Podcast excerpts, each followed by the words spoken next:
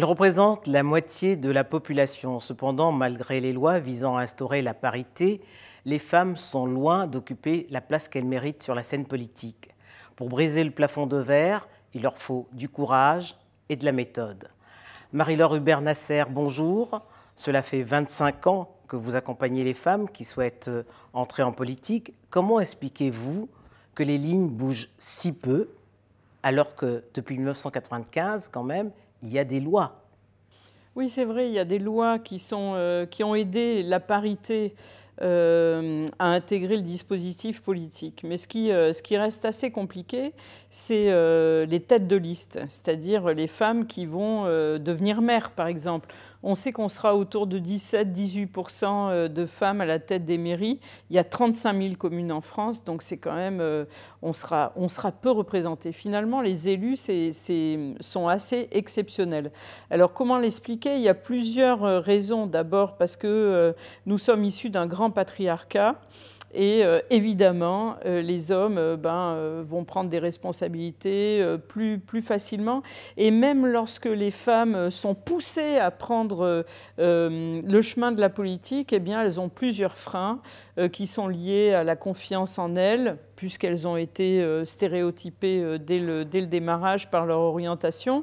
Et puis aussi, elles ont d'autres choses à faire. Il faut quand même euh, réaliser. Bah, bah, les hommes aussi. oui, effectivement, mais par rapport à la gestion de la famille, au pourcentage du temps qu'on va passer avec les enfants, la carrière, les engagements dans le monde associatif, etc. Parce que souvent, la politique, c'est la résultante d'un engagement associatif important. Et donc, au moment du choix, elles elles, font, elles freinent un peu. Donc euh, il y a une nécessité à les pousser pour qu'elles s'embarquent et, à les aider. Alors elles n'osent pas. Alors trois conseils que vous pourriez leur donner pour qu'elles osent sauter le pas. Oui, le premier conseil déjà, c'est de dire que quand on vient vous chercher, c'est parce qu'on sait que vous pouvez gagner on ne perd pas son temps et quand un élu ou une élue importante vous demande d'avancer en politique, c'est que généralement, euh, il a bien réfléchi et il sait que vous représentez un potentiel et qu'il peut vous aider. Donc ça, c'est conseil numéro un. Confiance en soi, c'est important. Euh, deuxièmement, les réseaux. Il faut que les réseaux poussent et qu'ils soient avec nous. Donc ça, ça fait réfléchir les femmes par rapport aussi à leur façon de gérer leur réseau. Pour elles, c'est pas naturel. Elles vont sortir du boulot, elles n'iront pas boire un verre avec, des, euh, avec des, amis pour développer la sororité, développer les réseaux, etc. Et la troisième raison, bah, c'est leur voix est très importante pour qu'on ait une société qui soit équilibrée, pour qu'on ait des décisions qui appartiennent euh, aux deux natures, euh, hommes et femmes, qui représentent, on va dire, la majorité de, de la société. Alors, contrairement aux hommes, vous dites qu'elles ne se projettent pas, elles ne construisent pas leur réseau, mais se, concentrer sur ce qu'elles viennent d'obtenir, c'est quand même une qualité. Oui, c'est vrai, c'est une qualité, mais c'est une qualité ultra. Il faut avoir une certaine vision en politique très féminin de se concentrer sur ce qu'on vient d'obtenir pour le réussir. Parce qu'on a été formé dans cette, dans cette idée euh, que l'on doit être les premières de la classe, on l'est on souvent.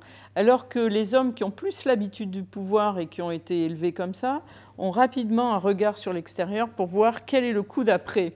Donc euh, il est très important de, rester en veille et de regarder autour de, de, soi ce qui va se passer. Important aussi de choisir un mentor ou des mentors qui vont aider les femmes à, avancer. Est-ce qu'on choisit un mentor ou alors on est coopté par un mentor? Ah ben, je pense qu'il faut aider le destin la plupart du temps. Alors bien sûr, on est coopté au démarrage, mais euh, par un élu qui vient, qui vient nous chercher, par exemple. Mais c'est important pour, euh, pour les femmes de, de, travailler ce, dans ce réseau, de, de travailler avec des hommes d'expérience, des femmes et des hommes d'expérience qui pourront les, les aider à comprendre plus rapidement, notamment les codes du pouvoir. Alors il faut concilier, il faut savoir concilier également vie privée vie publique. Oui, là c'est très compliqué parce que bon, si on parle des problèmes d'organisation déjà euh, matérielle, ça c'est très complexe, mais c'est compliqué aussi dans la vie familiale. Euh, il est assez peu habituel que ça soit hum, que la, que la mère ou que la, que la moitié soit une personne publique pour commencer. Donc qui dit personne publique dit une personne qui va être soit encensée, soit abîmée par certaines remarques, etc. Donc c'est complexe dans la famille. Et puis euh, il est difficile aussi pour les femmes de tout gérer. Donc il y a une nécessité à avoir une organisation euh, impeccable. Impeccable. Alors vous dites en politique, l'habit fait le moine. Exactement. Alors on aimerait s'en défendre, on aimerait pouvoir faire ce qu'on veut. Euh, plusieurs femmes élues euh, sont montées au créneau sur cette thématique, mais on n'y arrive pas. Donc euh, moi je conseille souvent de gagner du temps. C'est insupportable de voir une femme euh, euh, qui est euh, sifflée ou caquetée parce qu'à l'Assemblée nationale, elle avait une robe à fleurs et une autre parce qu'elle avait un décolleté. C'est insupportable. Mais en même temps, je pense qu'il vaut mieux gagner ces étapes assez rapidement pour pouvoir passer à ce qui est l'essentiel, c'est-à-dire pousser notre projet et pousser nos enjeux, notre force de caractère, nos idées plutôt que de consacrer euh, toute notre énergie sur la longueur de la jupe. Donc moi, je recommande assez rapidement d'adopter l'uniforme. D'ailleurs, quand vous voyez les hommes, ils sont en gris, en bleu, chemise bleu clair, chemise blanche. Ils n'ont pas, ils n'arrivent pas avec une chemise hawaïenne en disant que, que, ça leur plaît.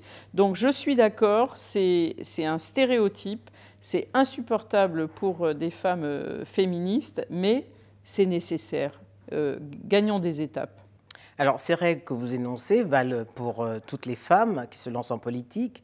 Euh, cependant, les femmes issues de la diversité, pour elles, c'est la double peine. Alors, faut-il se renier pour être accepté alors non, absolument pas. C'est vrai que l'intersectionnalité, c'est la double peine, voire la triple peine, parce qu'on va euh, considérer euh, aussi comme une violence euh, l'origine sociale, etc. Donc pour, pour elle, c'est encore plus dur.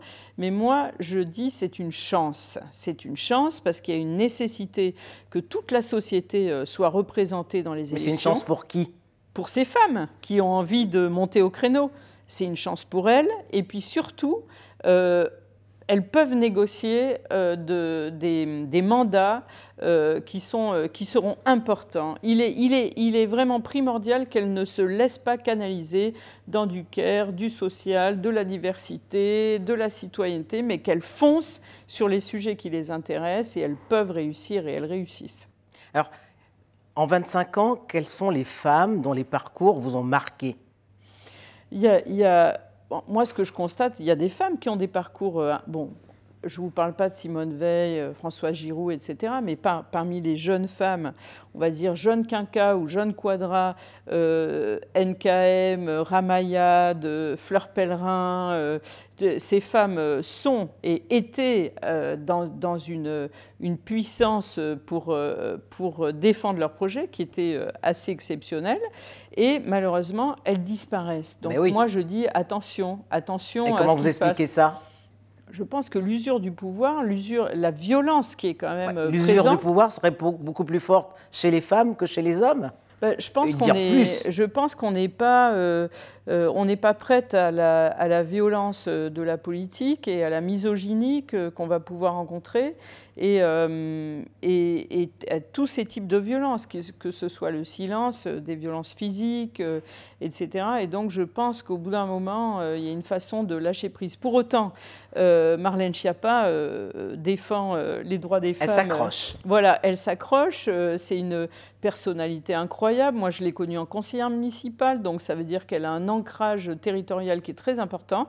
Et elle ne se laisse pas faire, elle fonce. Mais elle aussi, dans l'exercice de, de, sa mission, elle a, connu des moments extrêmement difficiles. Donc elle a une force de caractère quand même euh, incroyable. Alors quel est le déclic qui pourrait faire que la, la France aujourd'hui, qui est à la traîne, hein, on le voit parce que le Premier ministre la seule première ministre femme que la France a connue, c'était en 1995. En 1991, pardon, il y a, il y a, il y a 30 ans, c'était mhm. Edith Cresson. Elle est très en, la France est très en retard par, comparé aux pays euh, de l'Europe du Nord et même de l'Afrique. Quand on mhm. cite le Rwanda, le Sénégal, le mhm. Libéria, l'Éthiopie, plus près, plus près de nous, et même la, la République centrafricaine, où il y a quand même une femme qui a assuré une transition. quel sera le déclic pour que les lignes bougent vraiment en France? Ben, je pense que les femmes doivent, euh, d'abord, les femmes doivent réussir dans leur, dans leur mandat et elles doivent pousser Et je pense qu'il faut qu'elles entraînent avec elles des hommes, des mentors qui les soutiennent. C'est vraiment, euh, c'est impossible de faire ce chemin seul. En tout cas, moi, si j'ai voulu, euh, si j'ai écrit ce guide, c'est vraiment pour leur donner des trucs pour qu'elles puissent immédiatement rentrer dans leurs fonctions et réussir, même si c'est dans un petit village de 1000 personnes.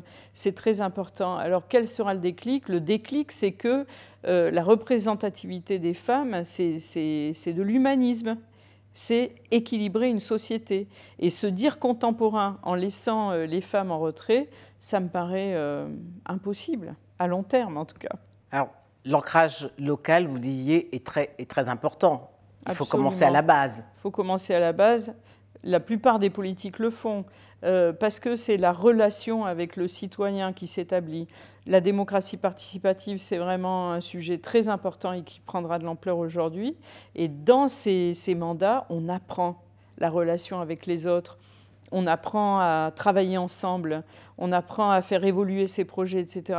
Donc ça, ça me paraît primordial pour réussir euh, plus haut. Et puis il y a le choix des collaborateurs, notamment du directeur de cabinet, vous dites. Oui, le directeur de cabinet. Alors, euh, c'est la personne incontournable. Euh, d'ailleurs, rappelez-vous, Eddie Cresson n'avait pas pu choisir euh, son, ses collaborateurs, et ça, c'est extrêmement difficile. Le directeur de cabinet, c'est l'ombre ou la lumière de l'élu, en fait, et c'est avec lui qu'il faut construire l'ensemble de ses projets. Il faut faire une équipe. Exactement, il faut faire équipe, il faut comprendre que son temps est mesuré, et il faut aussi faire équipe avec le patron de l'administration. Et c'est cette complexité que l'élu va avoir à affronter entre euh, les citoyens, l'élu, le cabinet, l'administration, et il va falloir que, au milieu de cette ronde de personnes, l'élu arrive à pousser ses projets. Alors, dans un monde dominé par le patriarcat, vous le rappeliez, est-ce que les hommes n'auraient pas besoin de gages pour accepter de partager le pouvoir avec les femmes?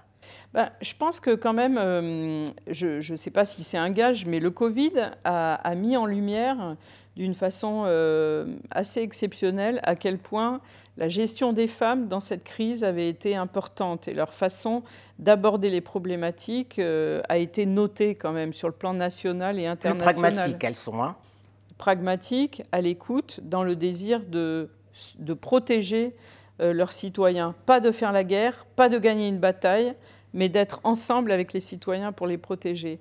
Donc euh, ce regard sur euh, une manière assez différente de mener la politique, je crois qu'il a, il a été souligné et je pense qu'on doit y arriver. Alors quel gage? Je ne sais pas. Vous savez, vous? Moi non plus. Merci Marie-Laure Nasser.